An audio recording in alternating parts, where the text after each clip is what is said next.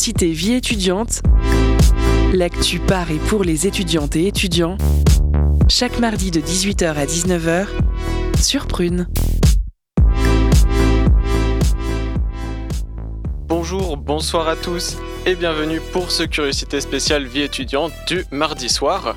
Alors on est le 31 janvier, jour de manifestation, de grève nationale, et on soutient bien évidemment euh, les grévistes, mais comme ici nous sommes bénévoles, euh, on n'a pas besoin de faire grève quoi. Alors aujourd'hui, qu'est-ce qu'on a au programme?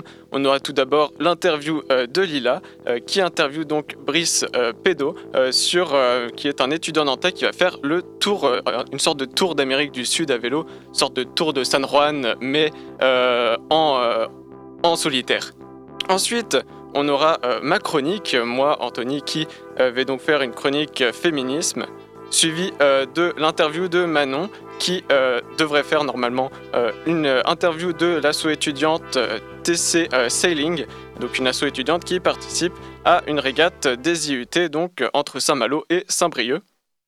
Et enfin, nous aurons également la chronique d'Elisa, donc une chronique partage de références sur les réseaux sociaux, avec comme thème ce soir la boulangerie. Mais tout de suite, on va donc commencer par l'interview de Lila. Curiosité, vie étudiante, chaque mardi de 18h à 19h sur Prune. Bonsoir à tous, chers auditeurs. Ce soir, nous allons parler donc challenge pour la bonne cause avec notre invité Brice Pédo. Donc Brice est un étudiant nantais de 23 ans qui s'apprête à réaliser un défi de taille en Amérique du Sud. Début mars 2023, il se donne 9 mois pour traverser 6 pays à vélo, soit plus de 13 000 km avec pour objectif de lever des fonds pour la recherche contre la sclérose en plaques. Pour rappel, la sclérose en plaques est une maladie neurodégénérative qui affecte le cerveau, la moelle épinière et les nerfs optiques. On estime que plus de 100 000 personnes sont atteintes de cette, euh, de cette maladie en France et à ce jour, aucun traitement euh, n'existe. Brice a décidé du coup de se lancer dans cette aventure et a accepté de nous en parler aujourd'hui. Donc bonjour. Bonjour. Bonjour. Euh, alors, on commence tout de suite avec une première question. Qu'est-ce qui t'a motivé pour te lancer dans ce projet? Euh, Alors, le voyage à vélo, ça a toujours été dans un coin de ma tête depuis maintenant un peu plus d'un an et demi. À l'époque, j'avais prévu d'aller en échange universitaire au Mexique et d'enchaîner en descendant jusqu'au Costa Rica à peu près euh, durant l'été. Ce qui s'est passé, c'est que le Covid a eu raison de cet échange et au final, je suis pas parti. Et euh, donc là, j'étais en Turquie en Erasmus. À ce moment-là, j'ai rencontré un, Anglais qui fait un tour du monde à vélo. Et puis, euh, ça a un peu ravivé, euh, ravivé le truc. Du coup, cette idée de, voyage à vélo, elle, est, elle était repartie. Et puis, entre-temps, j'ai aussi un ami qui a été diagnostiqué de la sclérose. Et, et l'Anglais que j'ai rencontré, il avait joint son, une asso à son projet de tour du monde. Et je me suis dit, bah, pourquoi, pourquoi je ferais pas pareil? Et du coup, bah, depuis ce, ce mois de, c'est à peu près mois de novembre, euh, je me suis lancé dans le truc. Et puis, euh, voilà, ça demande beaucoup de, beaucoup de travail, mine de rien, mais, euh, mais ça, ça, motive encore plus, surtout quand on a tous les retours des, des gens que ça touche. Dans ton post Instagram où tu donc, annonces que tu vas faire ce voyage, tu expliques que la recherche de traitement contre l'accident en plaques, c'est une cause qui te tient à cœur. Pourquoi? Alors, comme je disais, moi j'ai été impacté indirectement par la maladie du coup l'année dernière. Euh, ce qui s'est passé, c'est que du coup, globalement, euh, la recherche de traitement, elle avance. Elle avance même très bien. C'est pas du tout la même chose d'être diagnostiqué il y, a, il y, a, 15 ou 20 ans et d'être diagnostiqué aujourd'hui et pris en charge rapidement. Parce qu'il y a aussi cet enjeu de, de, la prise en charge rapide. Euh, c'est-à-dire que les symptômes peuvent apparaître dans certaines conditions. Par exemple, quand on fait du sport, etc., ça permet de détecter des symptômes. Euh, sauf que bah il y a des gens qui font pas du tout de sport et qui seront diagnostiqués peut-être dans 5 ou 10 ans en ayant déjà contracté la maladie et donc sur peut-être un stade plus avancé. Et du coup, pour moi, en fait, euh, c'est un, raisonnement scientifique aussi. Euh, de, je, suis un peu scientifique dans l'âme, mais mais je pars du principe que ce qui permettra d'améliorer la vie des malades demain, c'est un traitement meilleur. Il y a des avancées qui se font dans ce sens. Et, et du coup, bah, pour avoir un meilleur traitement, il faut aider la recherche. Et si on aide la recherche, ça permettra peut-être d'ouvrir de, de, nouvelles pistes euh, sur la recherche de traitement. Donc c'est pour, pour ça que pour moi, euh, la, le financement, j'avais à cœur qu'il aille dans ce sens-là parce que l'idée c'est vraiment d'améliorer, d'aider à améliorer la, vie des malades de demain. Pourquoi avoir choisi l'Amérique du Sud? Bah Déjà, je pense que c'est un peu lié à, cet aspect Mexique, et, etc. Et la deuxième chose, c'est que c'est pour moi un des continents les plus excitants au niveau sportif, dans le sens où, où c'est extrêmement exigeant, où il y a des, des contraintes comme l'altitude, comme le manque d'oxygène, comme les vents, etc. Et euh, il y a aussi l'aspect paysage, en récompense en tant que cycliste, qui, qui m'attire. Donc c'est vraiment parce que le, continent m'excitait, mais, euh, mais peut-être que pour d'autres causes, je ferai d'autres continents. Est-ce que tu peux décrire les étapes un peu de ton parcours euh, pour nos auditeurs? Tu veux dire parcours personnel ou Oui, parcours, parcours personnel. Bah alors j'ai toujours été nantais. j'ai fait mon IUT à Saint-Nazaire pendant deux ans, IUT génie civil. Ensuite, je suis parti en école d'ingé à Rennes. Donc là, je suis en train de finir mon diplôme. Et, euh, après, euh, c'est à peu près tout, je pense. Et quels sont les six pays que tu vas traverser euh, du coup? Du coup, je vais commencer par la Colombie. Je traverse du nord au sud. Donc je commence tout au nord, au nord-ouest, au nord-est pardon, de la Colombie. Ensuite, je descends en Équateur. Je traverse le Pérou par les Andes. après, je passe par la Bolivie. Et ensuite, ce sera une petite alternance entre le Chili et l'Argentine. Il y aura, il y aura quelques passages de frontières. Est-ce que tu peux... Alors, sur ton Instagram, tu montres euh, beaucoup tes, voyages et ton implication dans le sport. Donc, euh, c'était un peu une idée de mêler du coup tes passions avec euh, une bonne cause? Ouais, c'est ça. L'idée, c'était vraiment de joindre une cause... En fait, je suis parti du principe que, quoi qu'il arrive, cette expérience, cette aventure en Amérique du Sud ou même ailleurs, c'est des choses qui m'attirent. Et que je sais que j'ai fait publier sur mes réseaux sociaux, etc. Et en fait, je suis parti de ce principe-là et je me suis dit que pourquoi est-ce que j'y ajouterais pas une cause Et à ça, je structurerais encore plus la communication. Donc euh, ça me demande plus de boulot que, que entre guillemets de base, dans le sens où, enfin c'est pas que je dois des comptes aux gens, mais, mais je me suis engagé dans quelque chose et quand je m'engage dans les choses, j'aime faire les choses bien. Et, euh, et du coup, voilà, c'est vraiment cette aventure entre sport et voyage, en sachant que le voyage à vélo, c'est quelque chose que j'ai expérimenté l'été dernier sur des courtes période de 2-3 jours. Et c'est quelque chose qui est très très sous-côté parce que ça permet de vivre des, émotions très intenses et ça permet de profiter encore plus de la nature et de voir des endroits euh, qu'on ne verrait pas autrement. Euh, est-ce que tu as des amis qui t'aident dans ta démarche, dans l'organisation ou autre? Oui, euh, bah alors au niveau notamment de la, création du contenu, j'ai eu la chance d'avoir quelques, quelques copains, copines qui aiment bien faire de la photo, voire qui sont photographes.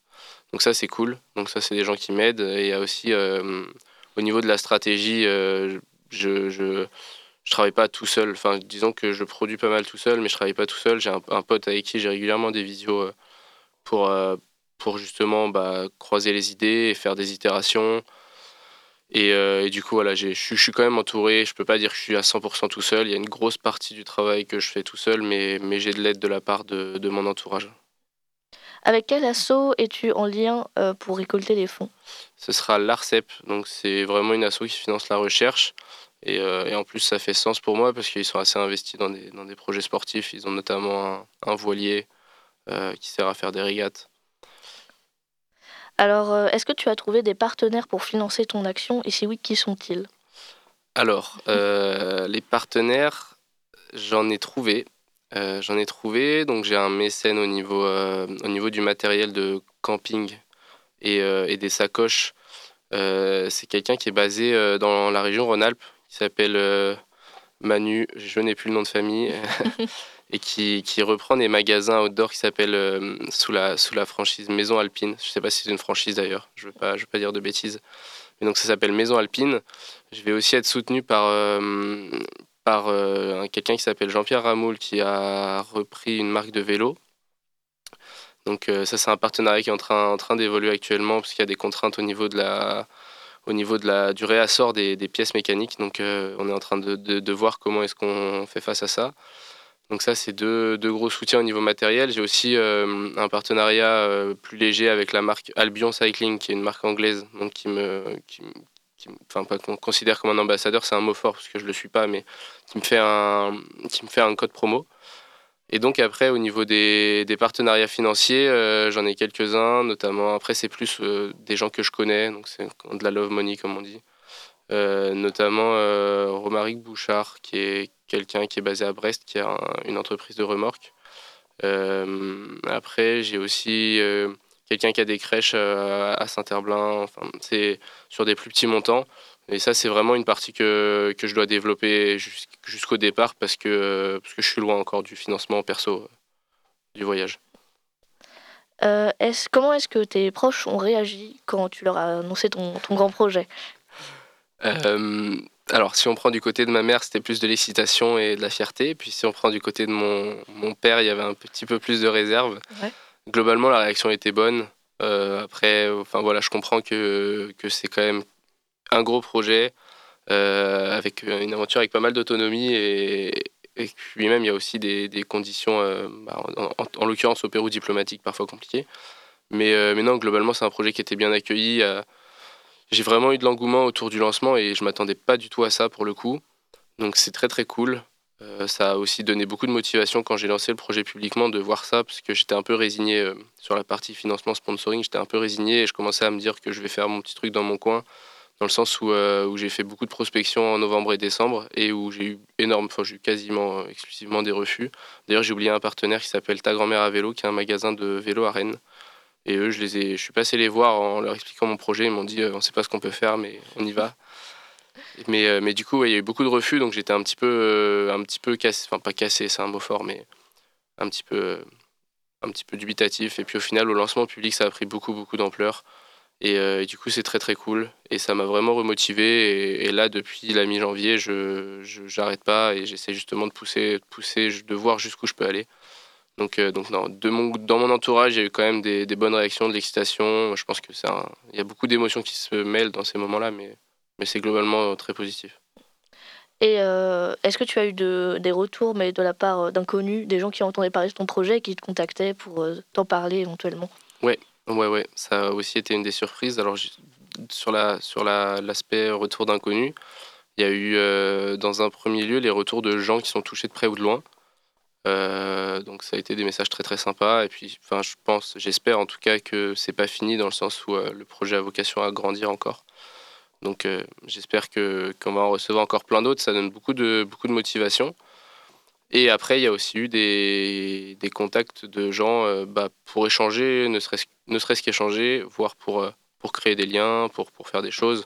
Il y a aussi quelque chose qu'on va essayer de mettre en place, c'est euh, sur la récolte de fonds pour la rendre plus dynamique, d'essayer de, d'impliquer des, des, petites entreprises locales, des artisans, des restos, des bars, pour faire des opérations de communication, enfin pour que pour eux ce soit une opération de communication et que pour moi ce soit une opération qui permet de récolter des fonds donc on ne sait pas, il y, a plusieurs formes à étudier, mais, euh, mais du coup l'idée c'est ça, c'est de, continuer à créer du lien et à essayer de fédérer autour du projet. Alors euh, la cagnotte, euh, tu n'es pas encore parti, mais la cagnotte elle a été lancée. Est-ce que tu as déjà des gens qui ont fait don d'argent? Oui, aujourd'hui la cagnotte, hier soir en tout cas, elle était à 1222 euros pour être précis, avec 24 contributeurs. des contributeurs que je connais, d'autres que je connais pas. Mhm parce que, bah oui, enfin, je, je, pense que tout le monde le sait, mais quand on crée une cagnotte, on a accès euh, aux gens qui donnent. Et euh, du coup, voilà, il y a des contributeurs que je connais, d'autres que je connais pas. Il y a des gens euh, comme une, dame qui s'appelle, une dame, une femme, une dame, ça fait très vieux, une femme qui s'appelle Marianne Béduse et qui, qui a son entreprise perso et qui s'est engagée à hauteur de 1% de son chiffre d'affaires. voilà, c'était une, une chose qu'elle avait envie de faire. Nous, c'était une idée que j'avais dans ma tête. Donc moi, quand, quand cette personne m'a contacté en me disant ça, ça a fait un peu tilt et euh, c'est quelque chose qu'on va essayer de mettre en place avec d'autres entreprises, d'essayer de, de, permettre aux petites entreprises, aux PME, etc., de, de s'ouvrir une fenêtre RSE pour qu'eux, ils puissent s'engager assez facilement sur une cause qui, si ça leur parle, évidemment. Hein. Mais, euh, mais voilà, donc ça, c'est des, des, donations qui font très très plaisir euh, et qui permettent aussi à la cagnotte d'avancer plus rapidement. Est-ce que euh, tu as une somme euh, but, en quelque sorte, une somme que tu aimerais atteindre au minimum? Dans l'idée, oui. je m'étais fixé symboliquement le cap des 1 euro par kilomètre. Après, on, on verra. L'idée, c'est quand même d'aller plus loin que ça. comme je disais, là, on est déjà à 1200 euros. J'ai pas encore mis un coup de pédale. Donc, donc non, on, verra. On va d'abord se fixer ce cap-là, et puis après, il y aura d'autres étapes. Et puis, euh, et puis voilà, il y a, y a, plein, de, plein de choses à faire encore. Alors, est-ce que tu es stressé par ce voyage en solitaire? Pas encore. J'ai pas, j'ai encore, comme je disais, beaucoup, beaucoup, beaucoup de choses à faire, beaucoup de travail sur le projet, donc je, ne prends pas le temps entre guillemets d'être stressé. Je pense que ça viendra sur la fin quand les choses commenceront à être bouclées, que je ferai les bagages, et puis que j'atterrirai sur place. Je pense que là, je, ferai probablement moins le malin. Mais euh, ça, fait partie, ça fait partie du jeu. Mm. Alors, euh, comment est-ce que tu t'es préparé à ce voyage, du coup? Euh, Alors, physiquement, bah, de base, j'essaye quand même de garder une condition sportive, on va dire, correcte. Après, comme j'étais en Turquie, j'avais pas de vélo là-bas, donc j'ai pu uniquement courir et j'allais un peu à la salle de musculation, mais c'est pas mon, c'est pas, pas une partie de plaisir pour moi. Euh, et là, du coup, depuis que je suis rentré, la préparation physique, ça donne. Euh, c'est des semaines entre 12 et 15 heures de sport à peu près, principalement du vélo, un petit peu de course à pied toujours. Et puis euh, mentalement, c'est un peu compliqué de se préparer dans le sens où, où ce qui m'attend est tellement plus énorme que tout ce que j'ai pu accomplir sportivement, on va dire. C'était depuis le début de ma vie, depuis trois ans globalement. Euh, du coup, ça tellement, enfin, on n'est tellement pas sur la même échelle qu'au final, j'arrive pas à me projeter. Je veux dire, le manque d'oxygène, je sais pas quelle douleur ça provoque. Donc, euh, donc en fait, euh, je me prépare juste à, à pas abandonner. Et puis, et puis le reste, on verra quoi. Est-ce que tu as des sportifs qui sont venus te conseiller, éventuellement des gens qui auraient fait un défi de cette ampleur avant? Alors j'ai contacté quelques sportifs, notamment Axel Carion, euh, qui lui, a, ça a été son premier projet euh, de traverser l'Amérique du Sud. Euh, après, j'ai pas, j'ai pas eu de, de, sportifs connus, on va dire, qui, qui m'ont contacté. J'ai été contacté par, par Pierre-Ambroise Boss, qui m'a félicité. C'est cool. Moi, je l'avais déjà croisé avant, mais ça fait toujours, toujours plaisir. Mais après, en sportif connu, non. Et a pas, après, il faut aussi, faut aussi prendre en compte que qu'il n'y a pas énormément de personnes, il y, a, enfin, il y a beaucoup de personnes qui font ce genre de projet, mais il n'y en a pas énormément qui sont connus. Donc euh, voilà, ça reste des milieux assez fermés, euh, même ceux qui font du, cyclisme de longue distance, etc. Alors, euh, qu'est-ce que tu as hâte de découvrir à travers ce voyage? Les paysages et la nourriture. non, je pense que la nourriture, je, je fais une croix dessus. déjà, déjà qu'en Turquie, la nourriture française me manquait, donc là, je, je sais qu'il y aura beaucoup, beaucoup de soirées nouilles. Euh, donc non, je pense que c'est vraiment les paysages, mais aussi mes, mes limites perso, voir jusqu'où je peux aller. Me, je vais quand même, je pense, me mettre dans des états euh, assez extrêmes, euh, que ce soit avec le, la chaleur, le froid, l'effort physique ou, tout ça. Donc, donc non, je pense que c'est vraiment, vraiment une espèce d'introspection que j'attends et, de me, confronter à des situations que, que beaucoup de gens ne vivront peut-être jamais. Et je pense que, je pense que la vraie richesse, ce sera sur, sur l'aspect mental et, et ce sera ouais c'est vraiment essayer de se sentir vivant euh, je pense alors pour rappel Brice Pedo partira le 27 février pour la Colombie c'est bien ça? Et commencera son ascension. Vous pouvez bien évidemment suivre son projet sur son compte Instagram @briceped compte Insta où vous pourrez retrouver le lien de la cagnotte et faire un don du coup pour la recherche de traitement contre la sclérose en plaques. Merci beaucoup d'être venu. Merci à vous. Et puis merci Lila pour cette interview. On enchaîne tout de suite euh, avec euh, une musique, donc euh, Peter Pan par Brain Story, et ensuite ce sera ma chronique.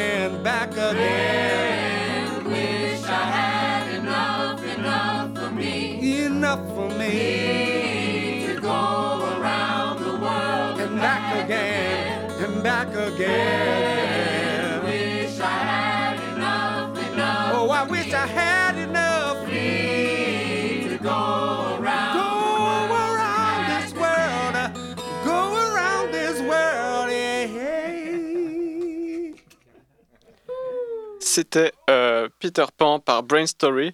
Et on enchaîne tout de suite avec une chronique qui va révolutionner le féminisme. France Inter est en grève, donc je me charge du wokisme.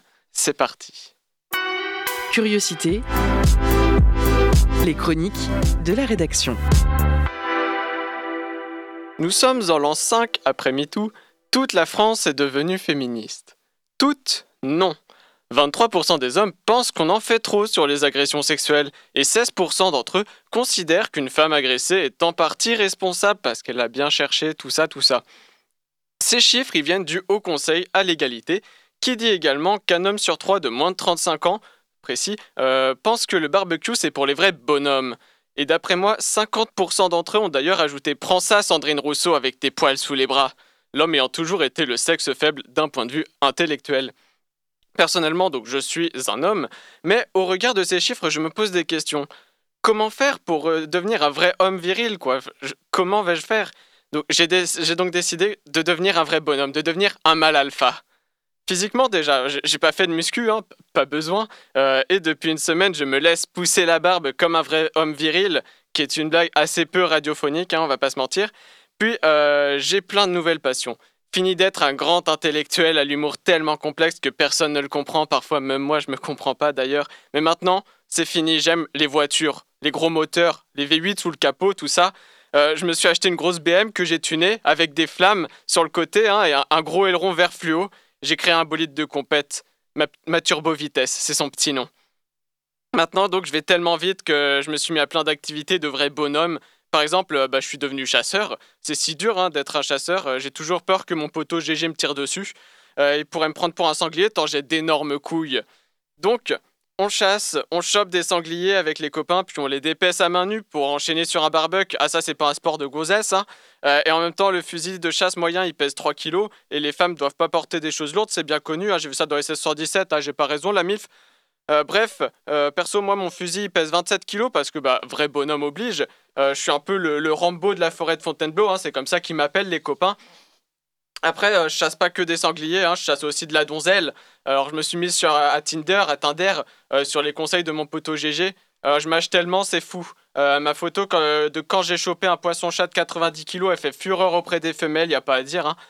Avec moi, les femmes elles se sentent en sécurité en même temps. Je suis vraiment un vrai bonhomme, je peux les protéger. Pas comme tous ces hommes féministes qui mettent des cols roulés là. Alors, quand j'invite la donzelle à boire un coup, euh, je sors le grand jeu. Euh, je commande un verre entier de chartreuse, car je bois que des gros alcools, hein, sinon je sens rien, hein, vrai bonhomme. Euh, L'alcool, moi j'adore ça, j'ai même décidé de créer mon propre alcool. Alors j'ai pris la recette du Genepi, mais au lieu de mettre des fleurs dedans, je mets du, du Crotal, importé d'Amérique du Nord, hein, ça ajoute du goût. Après, quand je dis ça aux femmes, toutes mes passions, elles aiment pas trop. Souvent, elles parlent de manque de respect. Euh, encore un coup de ces féministes extrémistes aux cheveux lesbiennes aux cheveux bleus. hein. Euh, du coup, j'ai donc décidé euh, d'aller sur des forums euh, sur Internet avec les copains.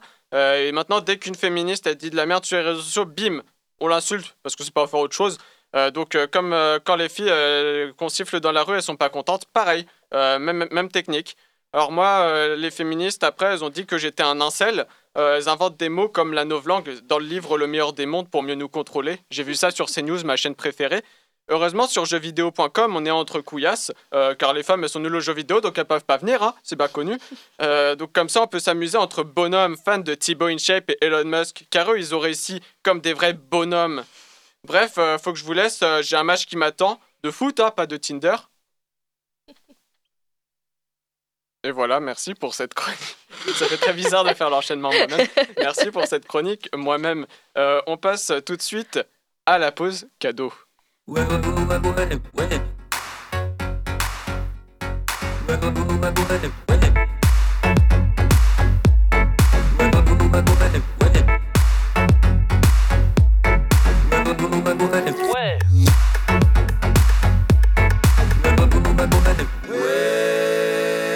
La pause cadeau.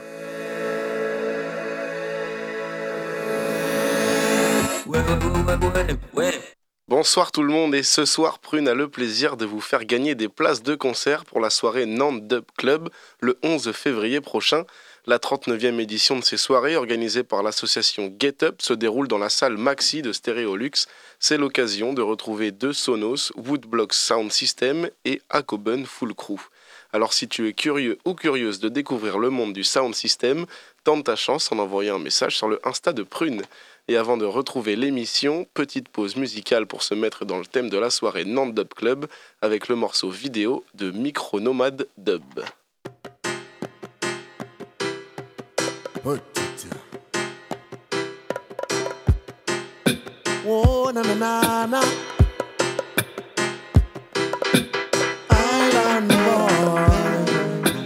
Love of the dude from the tropics. She love the Highland boy. Flash it on me dash it. She love the Highland boy. She feel like she's on a rocket. She love the Highland boy. When she talking to her friends on the topic. Over Spain, and she been feeling me from the time I spit my game. I know she hit me up, wanna see me again, and I wait to J. Hey, for the sweet sugar cane. So from she met me, her life haven't been the same, and constantly I've been popping in her brain. She make up her mind to fly out on a plane. I link the Benjamin, that's what the princess saying. She loves the Highland boy. She love off the dude from the tropics. She loves the Highland boy. She love how me flash it on me dash it. She love the Highland boy. Says she feel like she's on a rocket. She love the Highland boy. When she talking to her friends on the topic, she say you're different from the average. You're so unique. Start put it on from the time she rate. In a one cabin, a blue me done fix her, she go sleep. Wake up ready again, and the same thing repeat. She say, Island boy, you're a beast. Fresh, she never feel so much shaking her feet. Now she prove how the sugar cane sweet. Island boy, love of the dude from the tropics. She loves the Highland boy. Love how me flash it on me dash it.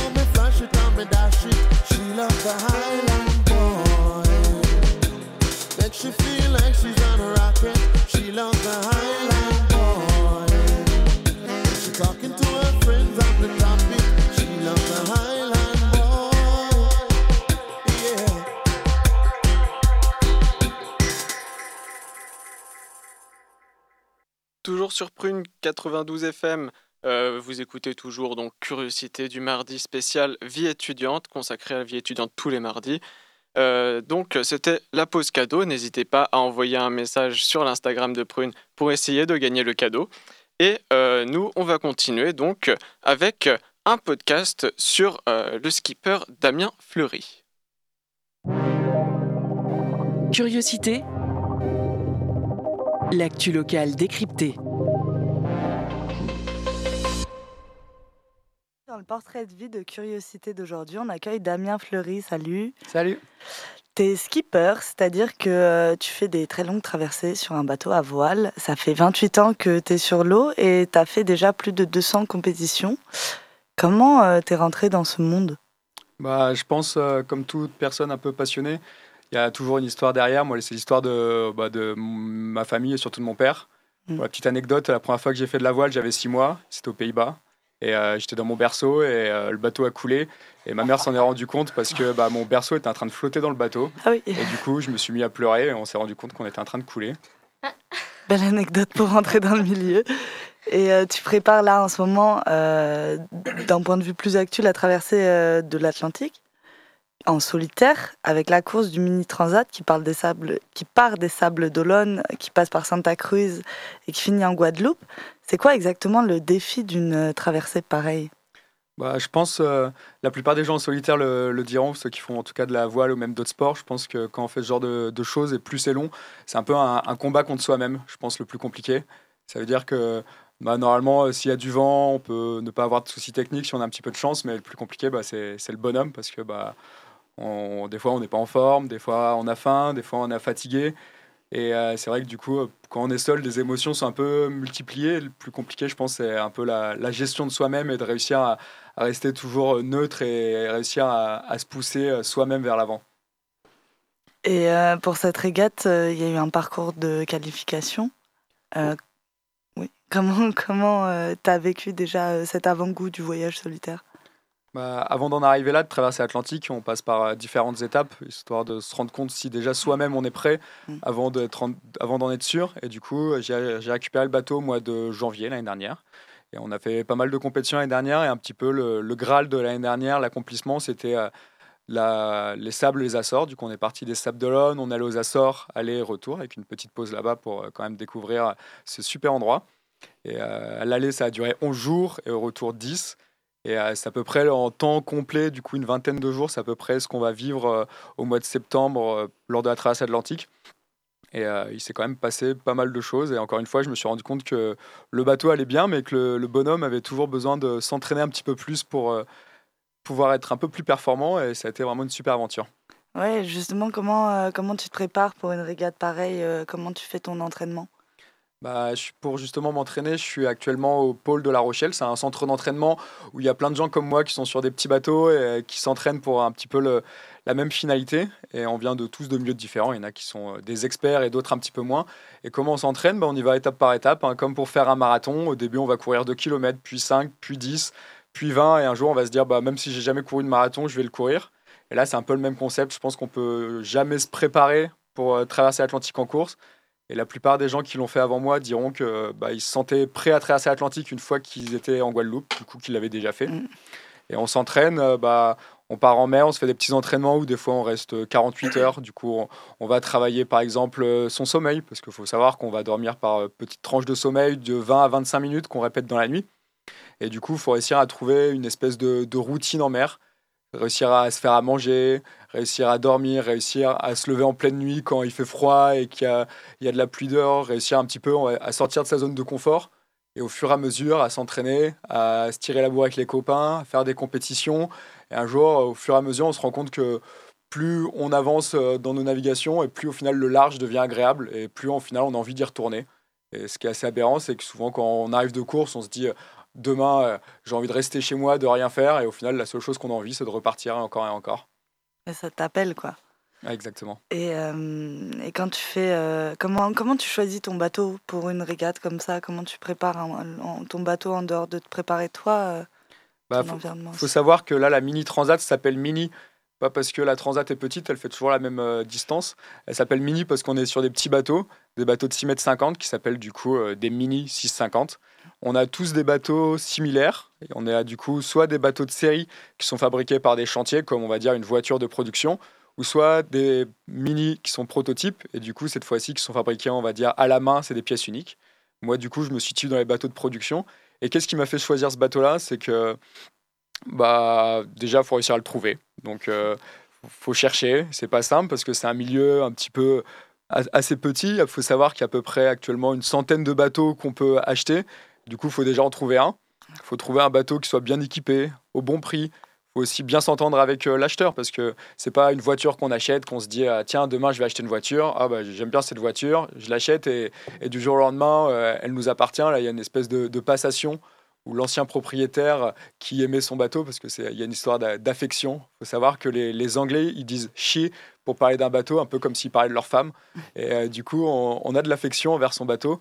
Et euh, souvent, les, on s'est rendu compte que les, les, propriétaires, souvent, ressemblaient à leurs acheteurs, parce qu'on on tisse un peu un espèce de lien. Et moi, du coup, bah, ce bateau, il avait une belle histoire, il avait déjà fait de belles compétitions. La personne à qui je l'ai acheté, Quentin, avait aussi une, une, belle histoire, il avait toujours bien navigué.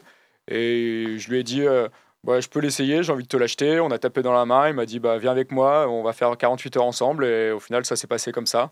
Super. Donc euh, je dirais que ça aide soi, mais ça c'était un petit peu un parcours du combattant parce qu'il faut trouver l'argent, il faut aussi euh, trouver la personne, le bateau, et à un moment se dire bah, c'est bon, j'y vais. quoi.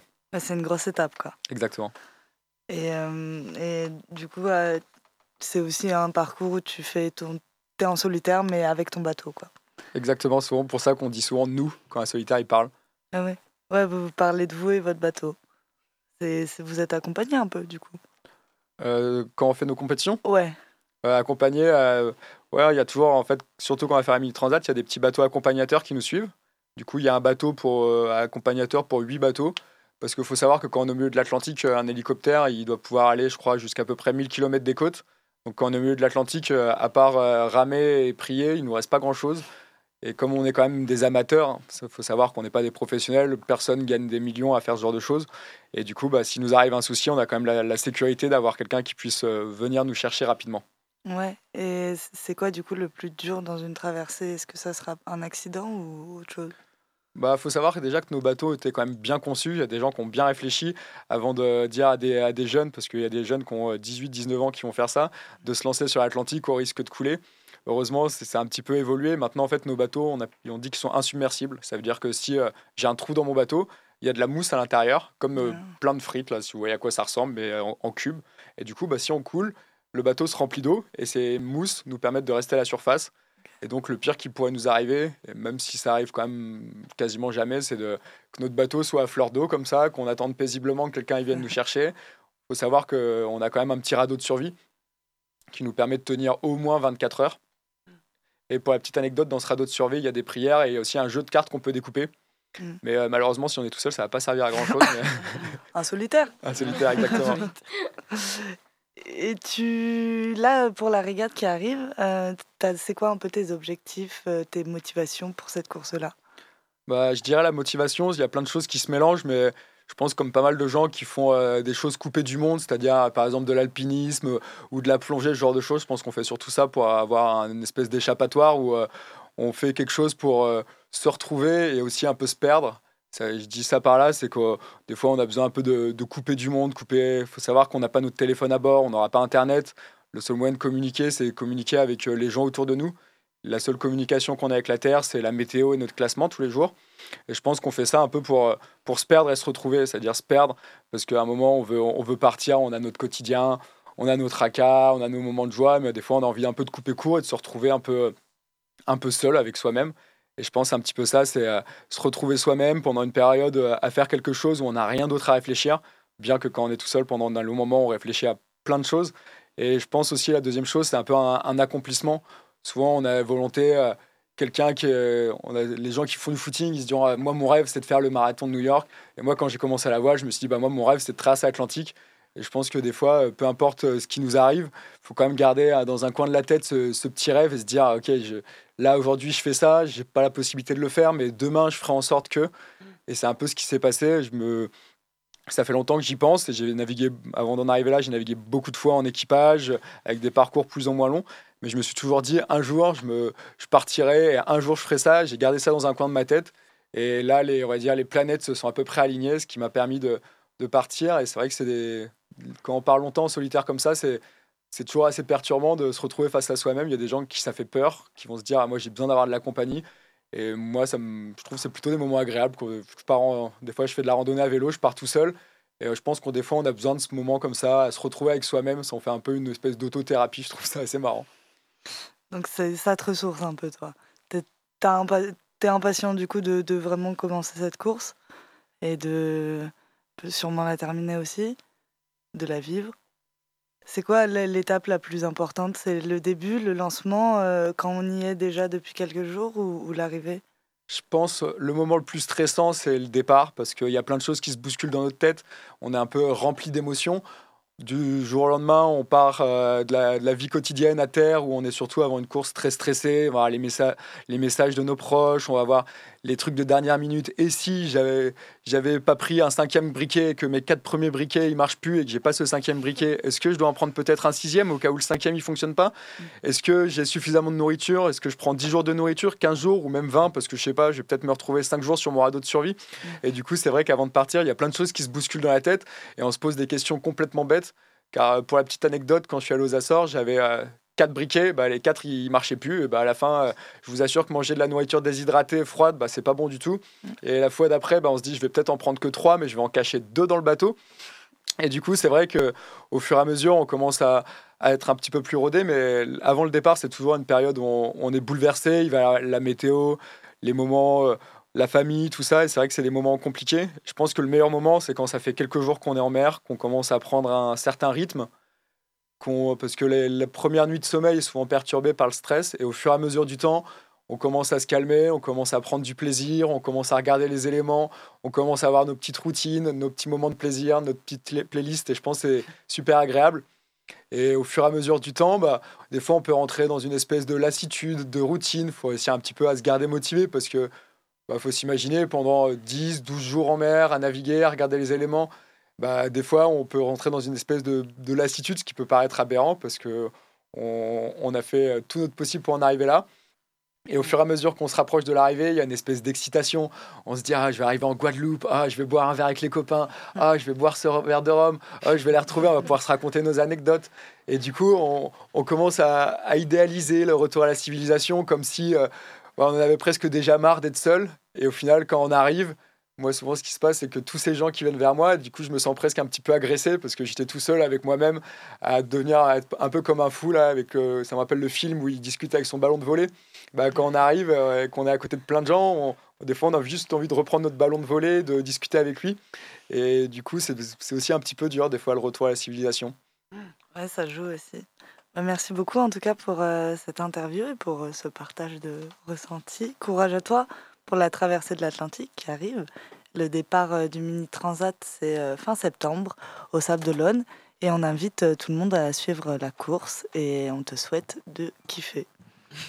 Bah, merci bien, n'hésitez pas à me suivre. J'ai un petit truc Instagram, c'est Damien Fleury, tout attaché, projet mini.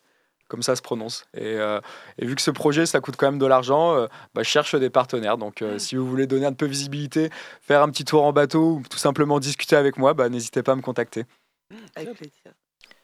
Et changement de cap, on passe à la musique avec Païen de Many Days.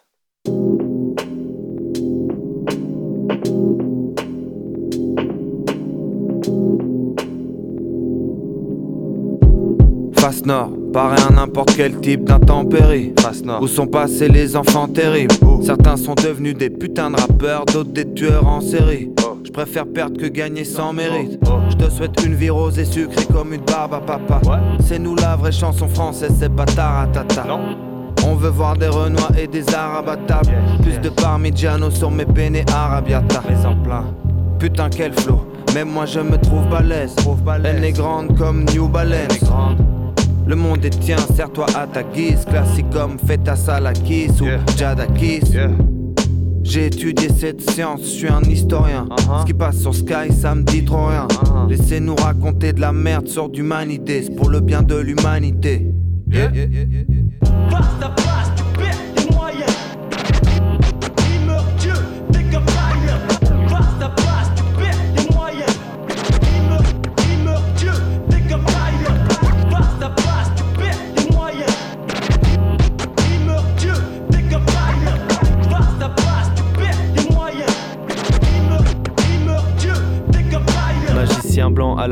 Gandalf ou alien barbu genre Alf. Mucho flow, j'ai ouvert les plus grandes valves. Petit fanatique habillé tout en Ralph. Parle mal de mon beau mal, il dit qu'il préfère vraiment Calf. Ultra ou LMF ou UMLA. Yébi violet pour essuyer mes larmes. Déter, j'arrive toujours au taf à l'heure. Tous ces pénis à valeur ne connaissent pas ma valeur. Je rafale leur sale face. Comme si j'étais soviète, comme si j'étais russe. Mauviette, pourquoi tu parles comme si t'étais russe? T'éternues si tu renifles le calipec. Je suis avec 2000 feux, je fais des galipettes. Charbonne trop, plus personne n'est debout quand tu rentres. Pour devenir ce que je suis, ça prend du temps, faut être endurant. Ambiance freestyle qu'on filme au square. Casse ton cou comme Flip Mo Squad.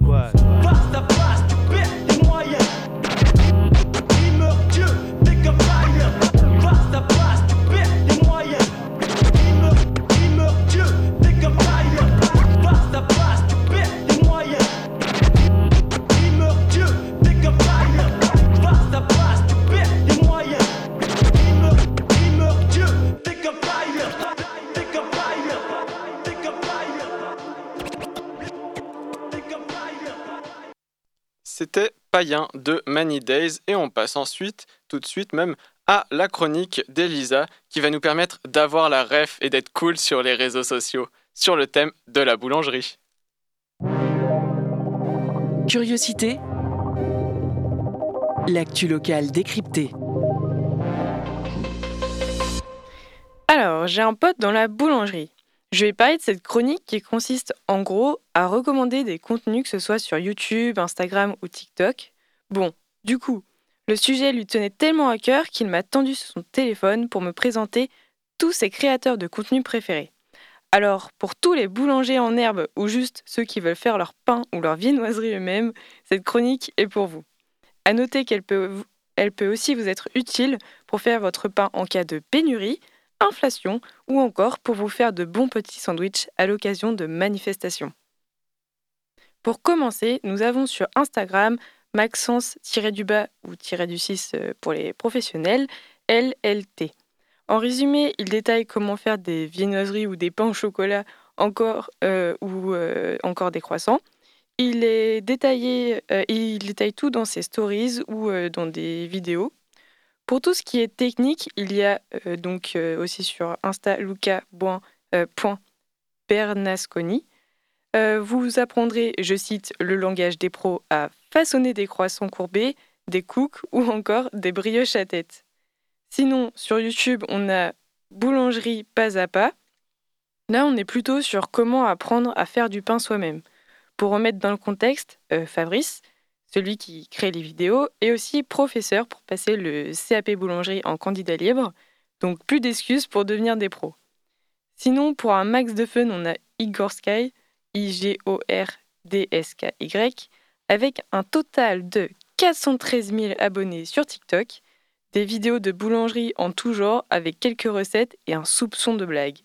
C'est pas très détaillé pour les nuls comme moi de la boulangerie, mais pour saliver devant des viennoiseries, c'est plutôt efficace. Pour terminer cette chronique, je vous, propose un petit point vocabulaire pour vous la péter en société. Tout d'abord, un cook, c'est une viennoiserie avec une garniture. Ensuite, on a la machine indispensable pour la pâte feuilletée, qui est roulement de tambour, le laminoir. En bref, ça sert à faire des couches de beurre et de pâte.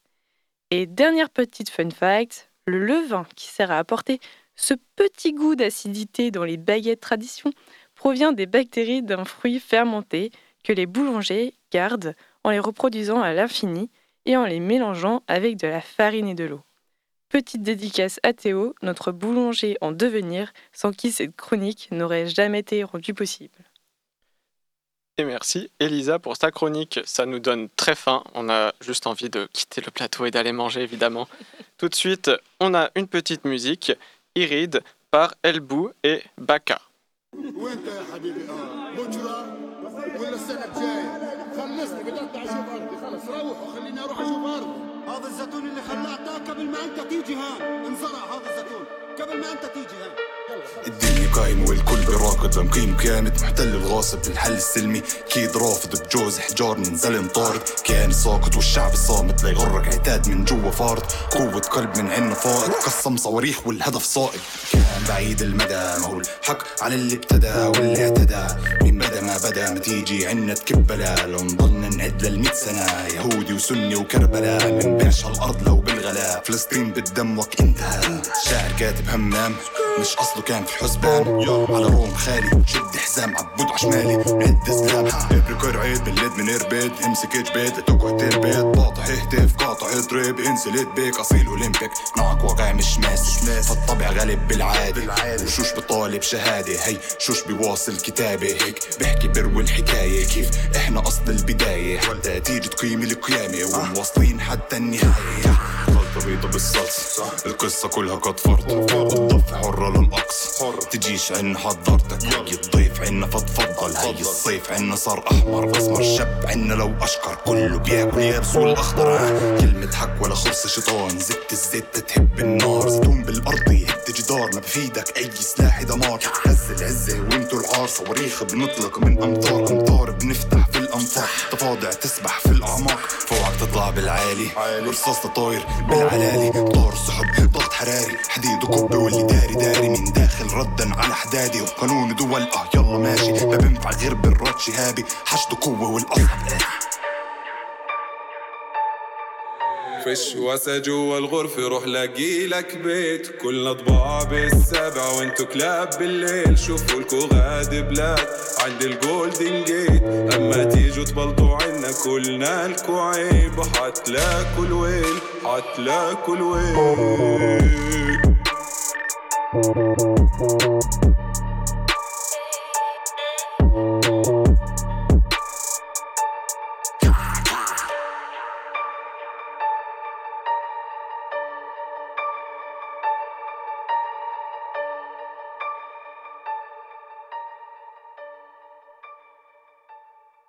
C'était Irid de Elbou featuring Baka. Et maintenant, c'est malheureusement la fin euh, de, euh, de l'émission. Alors merci à ceux qui l'ont écouté euh, en entier de bout en bout. Euh, et on se retrouve donc la semaine prochaine pour le Curiosité euh, du mardi consacré à la vie étudiante. Mais ce n'est pas fini puisque vous pouvez écouter ou réécouter euh, l'émission en podcast. Et on vous laisse avec Mouvement de Foule qui va vous accompagner pour ce début de soirée.